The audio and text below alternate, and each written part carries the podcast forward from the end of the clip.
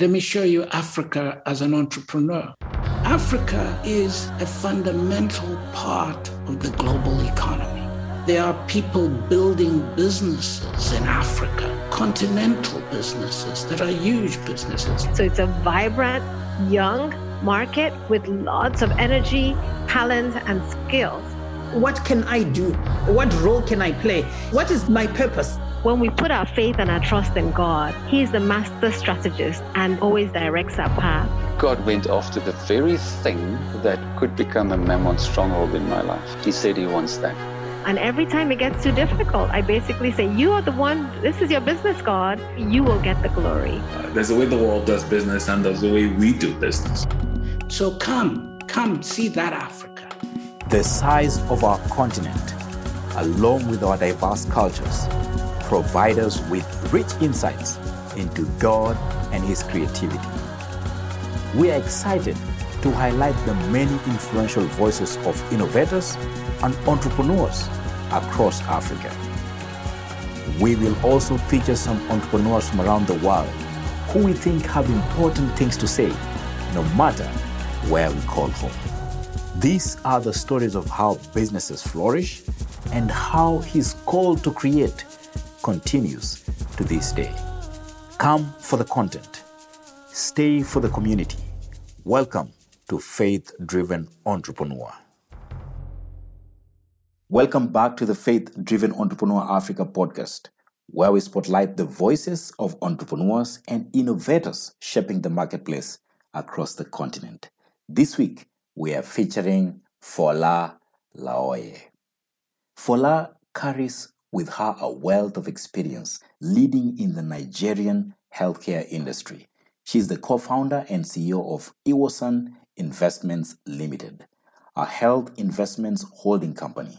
The name comes from a word that means to cure or to heal, and it summarizes the company's mission to provide capital for quality healthcare services. In addition to her work at Iwosan, Fola founded Health Markets Africa, an advisory and investment company. She joins the show to talk about embracing her role as a founder and leading as a female in a largely male industry. All right, all right, all right. Faith driven entrepreneur podcast listeners. Your co host Efosa is here again. And I'm here with a good brother of mine, Frank. Frank, how about you just introduce yourself briefly? Very briefly, though. yeah, you're saying I'm long winded there, Efosa. No, no, no. I'll be very quick. But it's great to be on the podcast again. So glad to be invited on again. And I'm Frank. I'm based in Harare, Zimbabwe, a very beautiful country, southern Africa. And it's great to be here. I'm part of the community team at Faith Driven. Just so excited to see as many entrepreneurs succeed in what God's called them to. So it's great to be on the podcast. And yeah, it's great to be with you again, Fosa, all the way in the USA.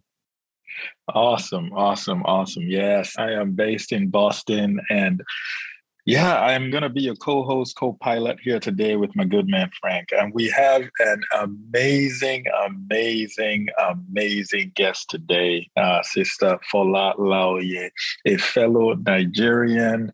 I mean, there's so many things I can say about her, but let me just start by allowing her introduce herself just a little bit and then we'll delve into the impact she has had on healthcare, the landscape across Africa, and how God is really using her to change lives. So, Sister Fola, welcome to the podcast. We're so happy to have you here.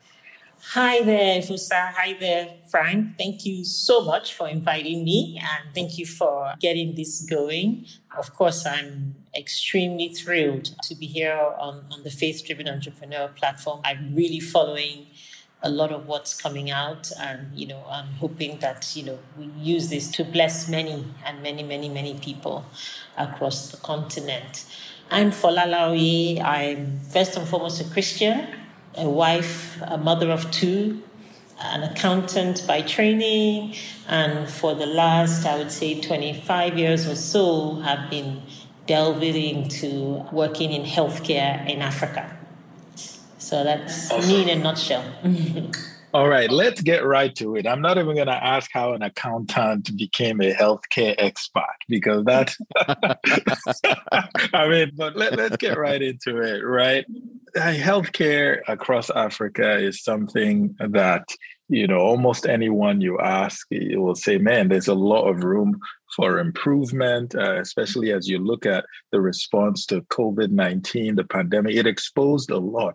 But man, you've been working in this industry for over 20, 25 years. So, can you just maybe give us a flyover for where it has come from and where it is today? Sure. Well, maybe first of all, I always find that it's good that I mention that I'm an accountant so that you can see that I'm coming into this not as a healthcare service provider, myself, although I consider myself a healthcare worker. Very much so. I mean, I came into this industry really coming from a financial services background, coming out of a school not too far away from, well, or shall I say, one of the same schools that Efosa went to. And wow. at that time, thinking very much, very hard, long and hard, and saying, I wanted to certainly continue to work in the private sector, but I wanted to work somewhere with a purpose, you know. So for me, it was, you know, really being able to see, you know, a purposeful sort of career, even though obviously there would be, shall I say, a profit bent to it, and certainly most especially an entrepreneurial one. And at that time, both my folks, both my parents, they were both doctors, so that's really my link. And they had, you know, a long career in the public sector and had shifted into the private sector and had built their first hospital. So I saw the opportunity there at the time to really, you know, bring my skills into a purposeful environment and really help to sort of increase the impact of the work they were doing. And if I fast forward, you know, what was healthcare like then to now, Certainly, at that time, private healthcare was beginning to take shape in Nigeria and in most parts of Africa, really because the public systems had become more and more underfunded. And, you know, a lot of people were, of our populations were looking for alternatives. Fast forward to now, private healthcare in Nigeria is almost 50% of the delivery system. So it has grown significantly. So it's grown significantly on the what I'll call supply side, supply of services and infrastructure, clinics, hospitals, pharmacies, you know, the whole value chain. And, but it's also grown in terms of what I'll call the demand side. You know, you find that over 70% of our population are paying for healthcare out of their own pocket and therefore can seek care where they want it. So that has really changed the face from what was initially a single payer, single provider government system to a much more, shall I say, dynamic, multi-player, multi-service type of industry, which has certainly improved the kind of services available, but with its challenges, you know.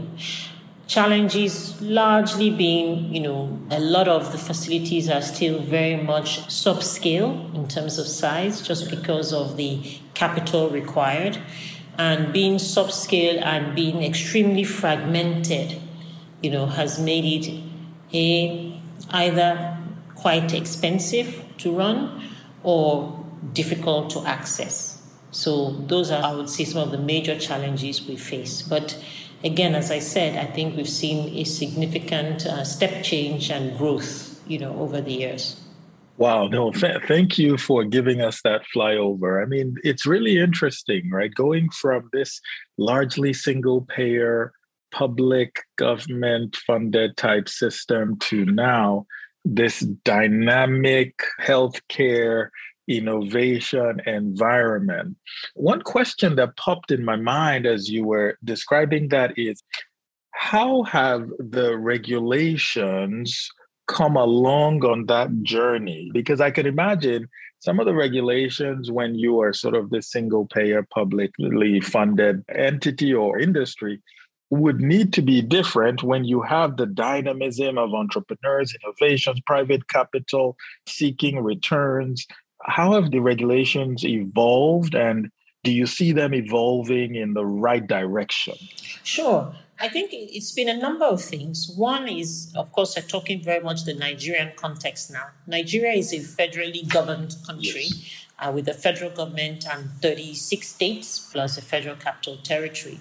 And what happens is that health actually is the responsibility of both the federal government, the state government, and the local government. So, you know, a lot of government players. And whilst they still continue to provide care, they also still have the role of regulating care. And they do it in a number of ways, particularly for the private sector the regulation happens at the state level. So each state has its own regulation board where you know private clinics, hospitals have to register. Pharmacies have their own pharmacy board where they also have to register. And then professionals have their professional board, the board for medical doctors, the board for nurses. I think it's pretty much similar to what you see in other parts of the world. So I don't think what we are running is any different. But perhaps something else that's interesting that is also beginning to play in the regulation space is health insurance.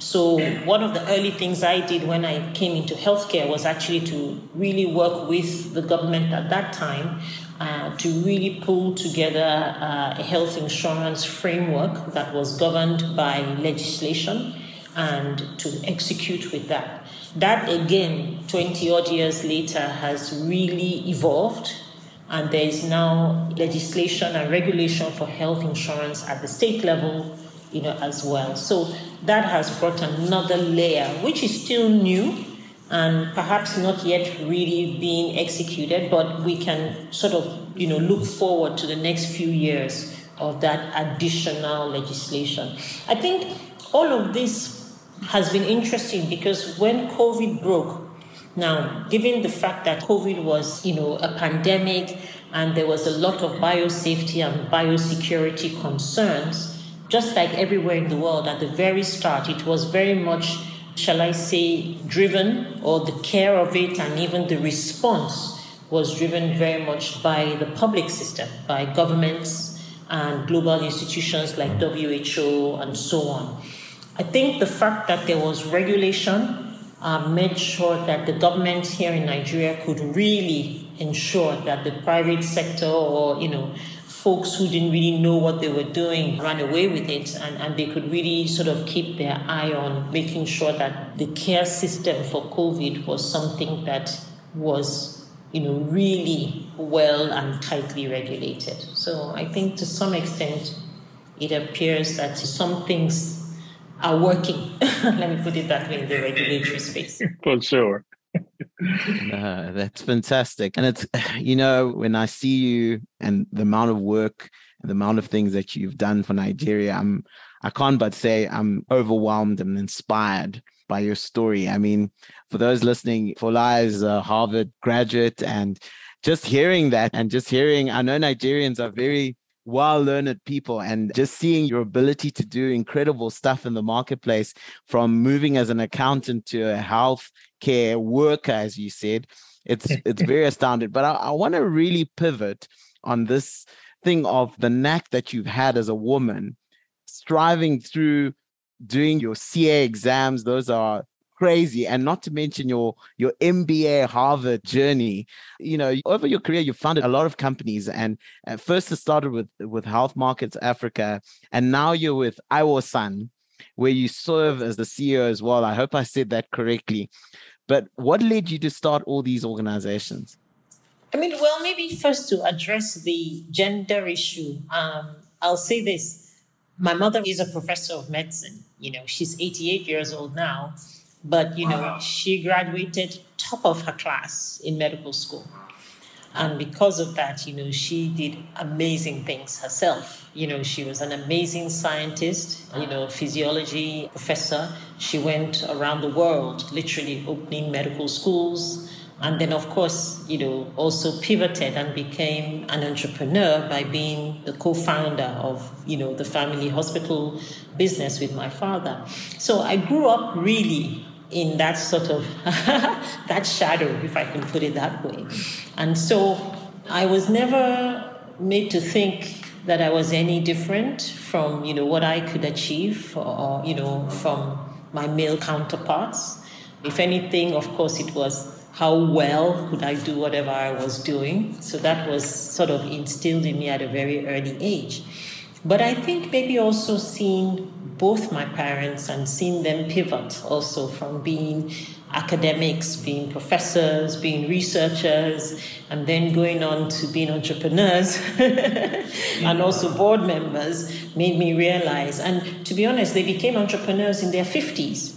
So it made me realize that, look, wow. you know, there's nothing you can't do once God is in your life, once God has ordained it. You know, God's time is the time when you answer, you know, whatever He's called you to do.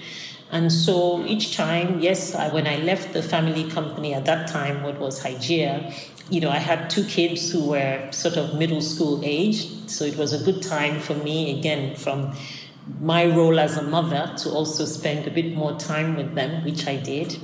And then, of course, once they got a little bit older, I realized that yes, I could go back into sort of really doing what I felt I knew best, which was working in healthcare. And so I started Health Markets Africa, which at first was to support other health entrepreneurs and to use the experience I had had uh, you know, to help them to raise capital, to help them think through their operations, their governance, and so on, which was what I did for a few years. And then most recently, a year ago, co-founded Iwosan, which again is a health investment company, which has now gone back into, brought me back, shall I say, into the fold again of bringing out, um, acquiring hospitals, building hospitals, and building people, building healthcare workers really for the next generation, I hope. Wow. No, that's incredible. And I just really love the name of the company, and you rightfully pronounced it, and I, I did it incorrectly as a start. Iwosan. Yes, you did. Is yes, that correct? Iwosan. Uh, Frank, you did. Very oh, did it? Oh, I ah, was just li- I was just I was just listening, saying, "Hi, see Frank butchering ah. our name." but it's okay. you, you tried. You tried. You tried. I suppose my mother tongue helps with being able to speak these Bantu languages of ours. Eh? Ah, no, that's fantastic. So obviously, this word, as I've gotten to understand, means to cure or to heal. And how do you see the work that you're doing with your team? How's it contributing to the nation's healing? Ah, that's a tall order. but yeah, I think let's take it that, you know, we feel that, yes, let's start from where we are and let's build on what we're doing. And in terms of to cure, to heal, for us, we see that, you know, through several lenses. One key lens is providing capital because capital is very, very, you know, is still very difficult for most healthcare businesses or healthcare entrepreneurs to come by. So we feel that bringing together wherewithal that we have of local investors, you know, and, and finding patient capital to bring to the table is, is one key area that we see as our calling.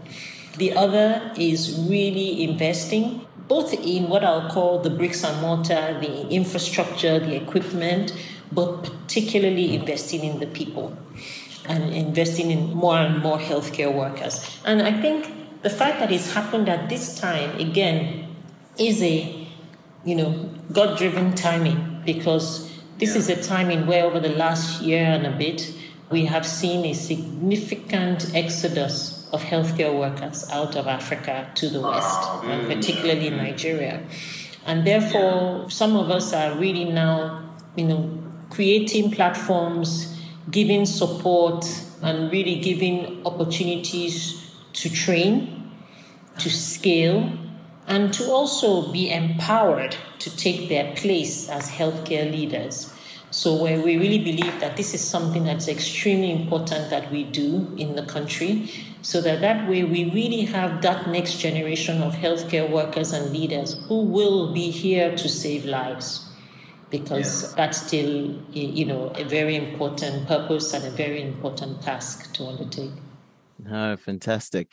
And you know, that point that you spoke about of health workers leaving the country, we've seen mm. a massive exodus of just human capital of our people leaving the continent and and it's a huge thing because of some of the challenges that we have on the continent and just with that on this show we love to talk a lot about um, how we want to change the narrative of Africa. We want people to view Africa in a different light. And as a leader in, in Nigeria and in this health space, how have you been able to draw other people in for opportunities in the space that you're in?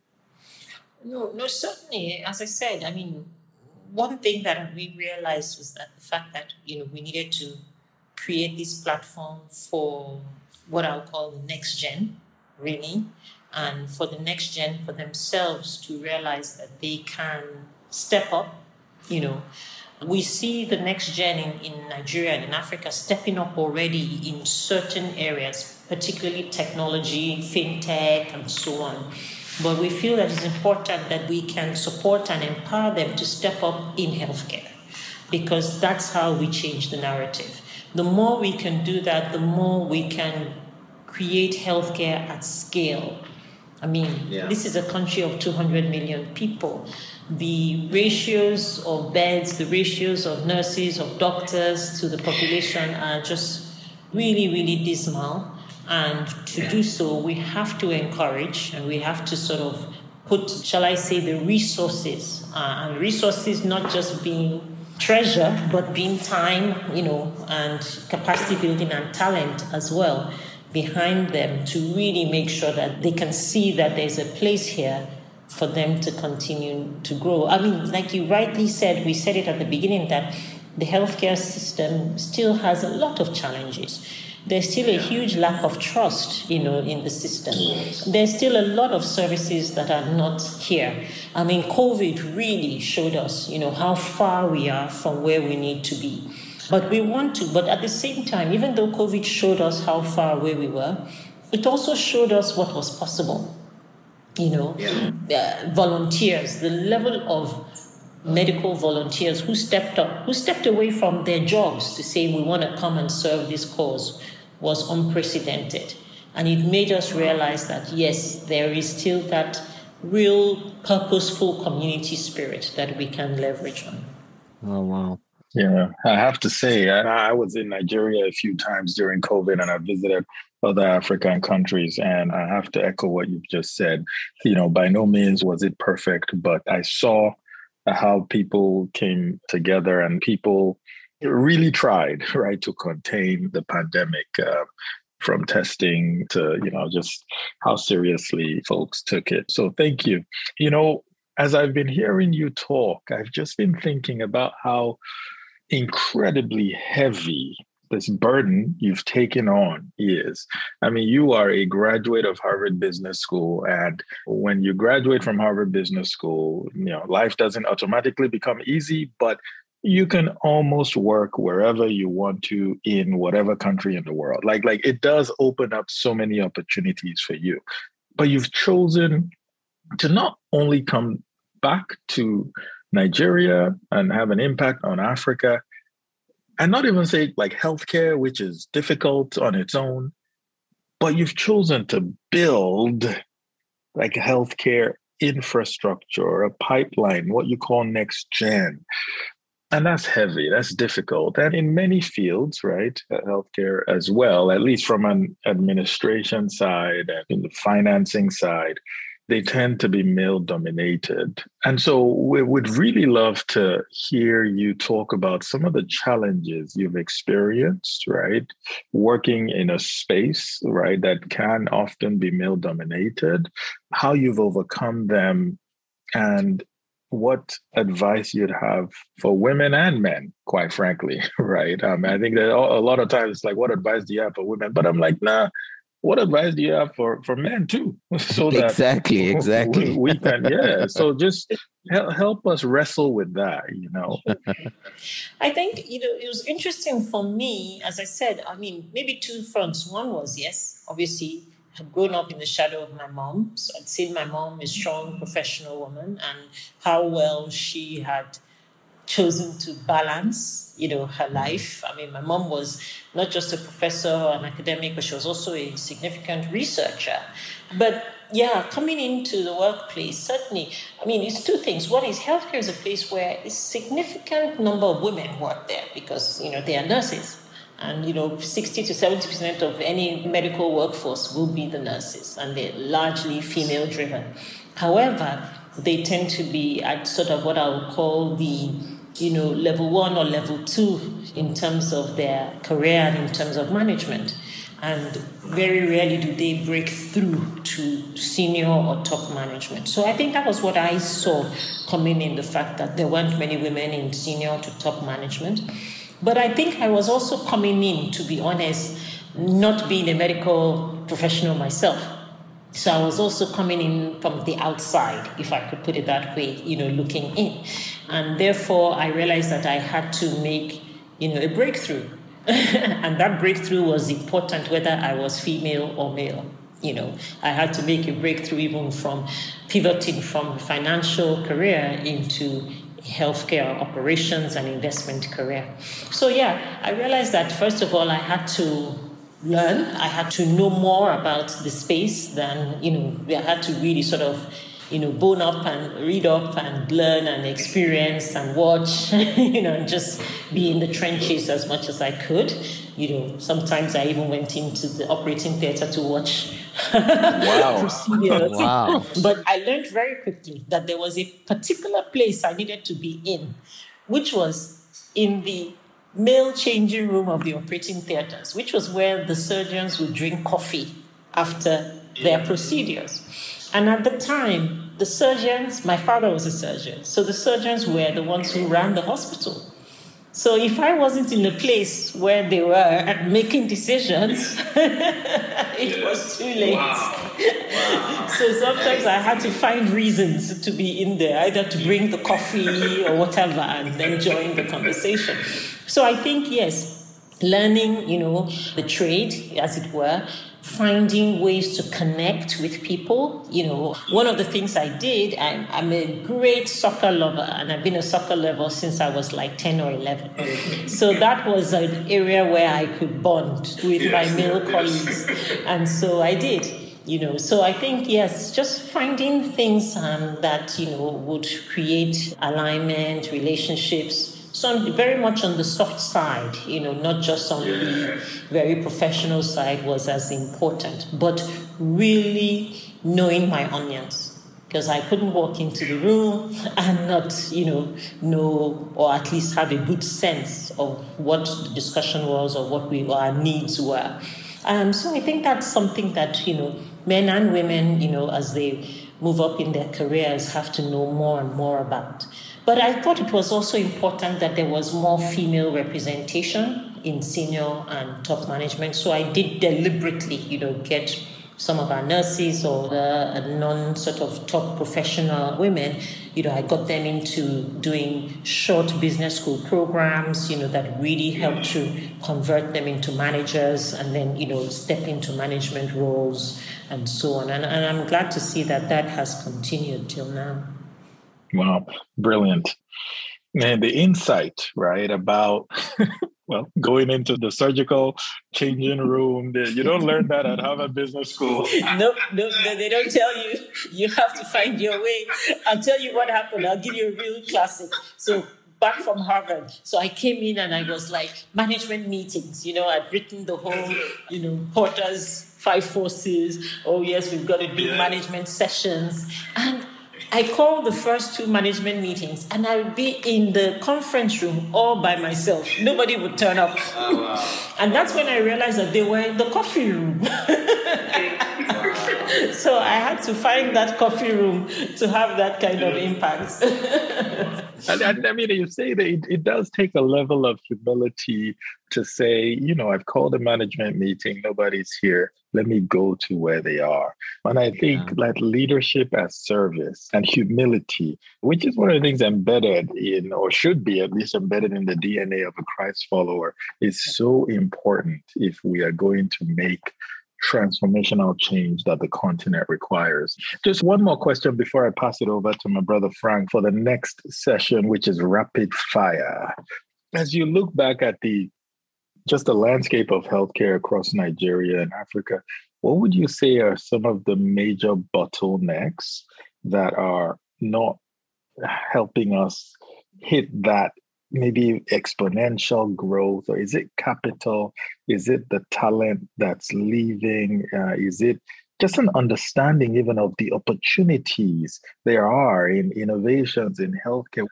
I mean maybe first of all maybe in talking about the opportunity first the opportunity is well you know how do i say it but really is in the fact that i mean first of all we're a large population and one that is now facing what I'll call the double burden of disease. In fact, if you even bring in pandemics, it's the triple burden. So the first burden was what I'll call communicable diseases like malaria, tuberculosis, and then, of course, 20 years ago when I first came into the space, HIV/AIDS was a huge thing that was looked as if it was going to ravage Africa. So those were, you know, the key areas that we had to turn our attention to. Now, in the last 10 years, we are now dealing with the lifestyle diseases, you know, the cardiac diseases, the diseases of sugar in terms of diabetes, diseases, of course, cancers, and so on.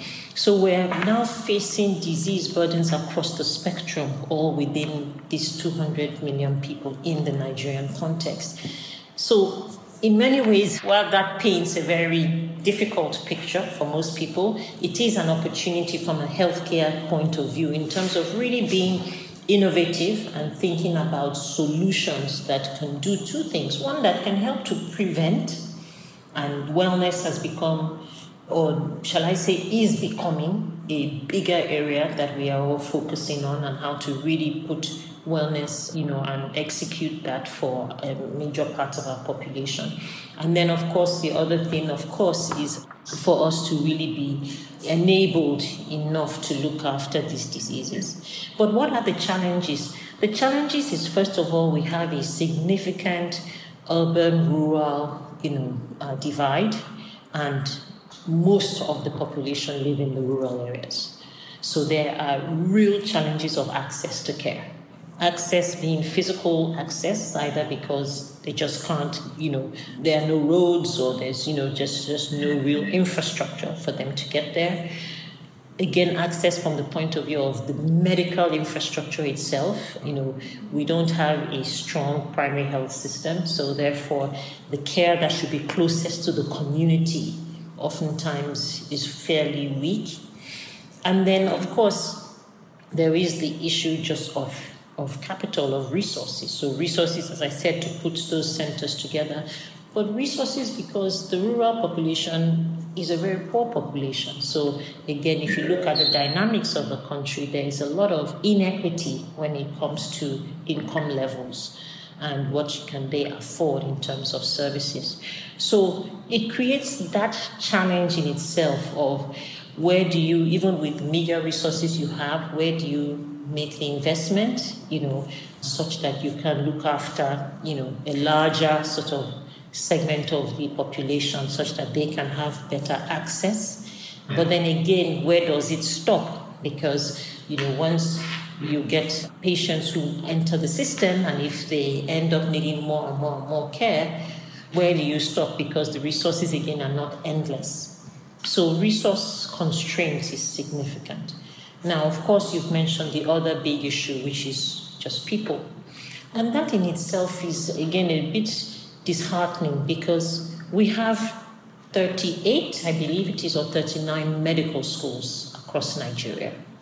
So, folks wow. like my parents, that's what they lived for. They came back to the country after having graduated abroad in the very early 1960s, and they set about opening medical schools and creating training, you know, opportunities for thousands of students across the country. And those schools still exist. So, you know, in a way, you would have thought that with the kind of process and volume that we could, you know, train medical personnel, yes, we would expect that we would have to, you know, um, export some of that talent, but not, you know, 40 or 50% of it, which is what is happening today. So, yeah, in a way, it's an opportunity because, again, at least we know we have a pipeline for training, so we keep at it. But of course, it's still a major objective to see how we stem the tide of those going abroad so that they really can be part of the, you know, the service that is needed, you know, in country. And we're getting to what we're calling the lightning round. This is the most exciting round that we have where we fire a few questions to you and you need to answer them in about 30 seconds, 30 second long responses. And what's the one thing you wish people understood about Nigerian healthcare?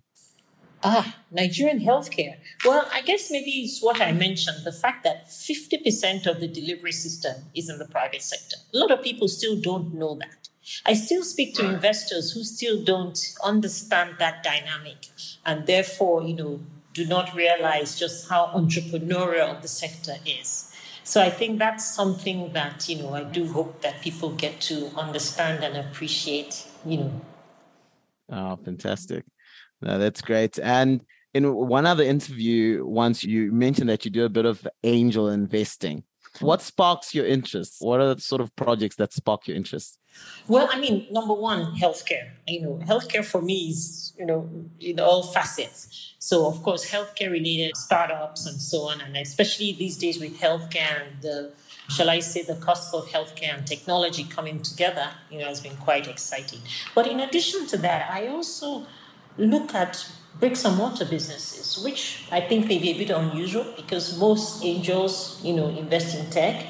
But I don't look at only tech because I realize that maybe because of you know the viewpoint I've had from you know healthcare operations and facilities, that without us really building the infrastructure, the tech itself, sometimes difficult to either enable or leverage. So I like to do that. And then of course wherever I see jobs being created. Yes. I love that. I love I often say your digital infrastructure can only rise to the level of your analog infrastructure, right? Like you can't digitize a house. You can't digitize yes. food. You can't digitize taking food from farm to table or, you know, s- surgeries. You can leverage technology, but I mean, there's some things you can't digitize. So I love that you do that because we still need a lot of that analog infrastructure. Wow, amazing. yeah. It's really good to hear that and to see that there's practical physical things that you can actually do. And I love what Efosa said that you can't digitize everything. And another question for you, and it's going to be interesting from an MBA graduate from Harvard. In an interview you had with the God, you once mentioned that you're a lifelong learner. What are oh. you learning currently? Ah, let's see. Frank, just putting my sister on the spot. yeah, I think, I mean, of course, I'm big about, as we said, innovation. So I do try to read whatever I can find about innovation, you know, how to innovate, you know, how to sort of, again, encourage and work with your team, how to bring innovation in and how they need to think about it. So that's something that's big for me. And the other really has been the Bible. You know, I think just after COVID broke out, you know, I did with a few girlfriends, we decided to read the Bible again, cover to cover, you know, and yeah. we, we, did one, wow. we did a Bible in a year program so that, you know, it took us, yeah, about nine months to do so. And I think, you know, reading it in the context of just at that time coming out of what had been a very uncertain period for the whole world you know, yes. probably threw a lot of it much more into the sharper focus. Let me put it that way. Yes. So yes. that's got me going and uh, reflecting and reviewing because you know there's there's so much in God's teachings that you know every time we start, you know we go back and we reflect based on our experiences. Yeah, yeah. No, that's great. And obviously, you're a very busy woman. You're constantly managing this business and you're reading the Bible, you're a lifelong learner. What are the things that that bring rest? How do you how do you find rest? Rest means yes, switching off, having fun. Most of it being with my family, with my kids and my husband. My kids are now at that age where you know one is in college one is going off to college. So I'm, i think i'm a bit conscious of the fact that very soon i'm going to see you know much less of them. So whenever i'm i'm in, away from work i do try to spend you know a decent amount of time just chilling and you know being in their own gen z world. Yeah. Yeah. Oh z world. But also with a few key girlfriends, one of them who's on, you know, on this platform. We also, you know, get together, kick back, you know, relax, do things that we like to do together, go to the beach, you know, listen to music, that sort of thing. No, that, that's wow. great. Well, thank you for doing so well in the lightning round, even though you were more yeah. than 30 seconds. But uh... hey, hey, you asked some tough questions. Leave, leave my sister alone. Uh, I survived. in all honesty, uh, this has been enriching for me, and I'm sure for everyone who's tuned in. Yeah. Truly, to meet someone who doesn't have to go through many of the travails and the and the sufferings, but is doing it for the greater good is reminiscent of what Christ did for us, right? I mean, we are taught that he came down from his heavenly thrones because he loved us. And so it's just for me, I hear your story and all the opportunities that are afforded you even to this day, and you're choosing to build, to do the hard work of building. I just want to say thank you. And the rewards are going to be there here and yeah. in the world to come. Mm. I want to just go out uh, with one last question. You never know who this is going to impact, but you know, I think God teaches us different things depending on the season in our in, in our life. And so what is one thing the Lord has been teaching you recently, or something that struck out in His Word, or just it might have even been during a worship service or in in, a, in fellowship with friends, but just what has God recently been saying? Hey, Fola, maybe do more of this or do less of. What's He teaching you now in your life? I think for me, it's been I mean, maybe if I can use a verse that really always mm-hmm. strikes out at me, it's Matthew 6 33, you know, but seek first his kingdom and his righteousness, and all these things will be given to you. So that is it. I find that, you know, go to God first in everything. Start with him. He is the author, you know, he's also the finisher, but he is the author. So if you start with him, if you really, you know, and I think I have really gotten to that stage where I realized that I, you know, I go to him first. I, you know, I seek him. I, I put, you know, my all into him, and after that, then I then ask. And to be honest, you know, there have been some some mountains, some miracles almost that I've asked for. Hmm. And God has been gracious enough to give. He doesn't always give it at the time you want it. Sometimes you have to wait. I mean, oftentimes you have to wait. And I think it's in that waiting also that he also helps you develop that faith because you know you have to keep strong in the faith in the time that it takes. So I think for me that is still the strongest thing that I try to teach my kids. I try to sort of try to even just imbibe, you know, into my friends, into all those who are around me to say, just God first, seek Him first. Yeah. Very good. Wow. Thank you so much. Matthew 6 33, everyone. Seek ye first the kingdom, and all other things shall be added unto you. Thank you yeah. so much for today. We are grateful for the opportunity to serve the community and see listeners tune in from over 100 countries. Entrepreneurship is often a lonely journey, but it doesn't have to be. The best way to stay connected is to join a foundation group with other faith driven entrepreneurs like yourself. There is no cost, no catch, in person or online. You can meet an hour a week with your peers from your backyard across the continent or on the other side of the world. You can also stay connected by signing up for our monthly newsletter at africa.faithdrivenentrepreneur.org. All this is made possible with the special help of all our friends. Thanks to the volunteers leading entrepreneur groups and watch parties to spark this movement in your city and country. We are grateful for you and hope you'll continue to share this with friends.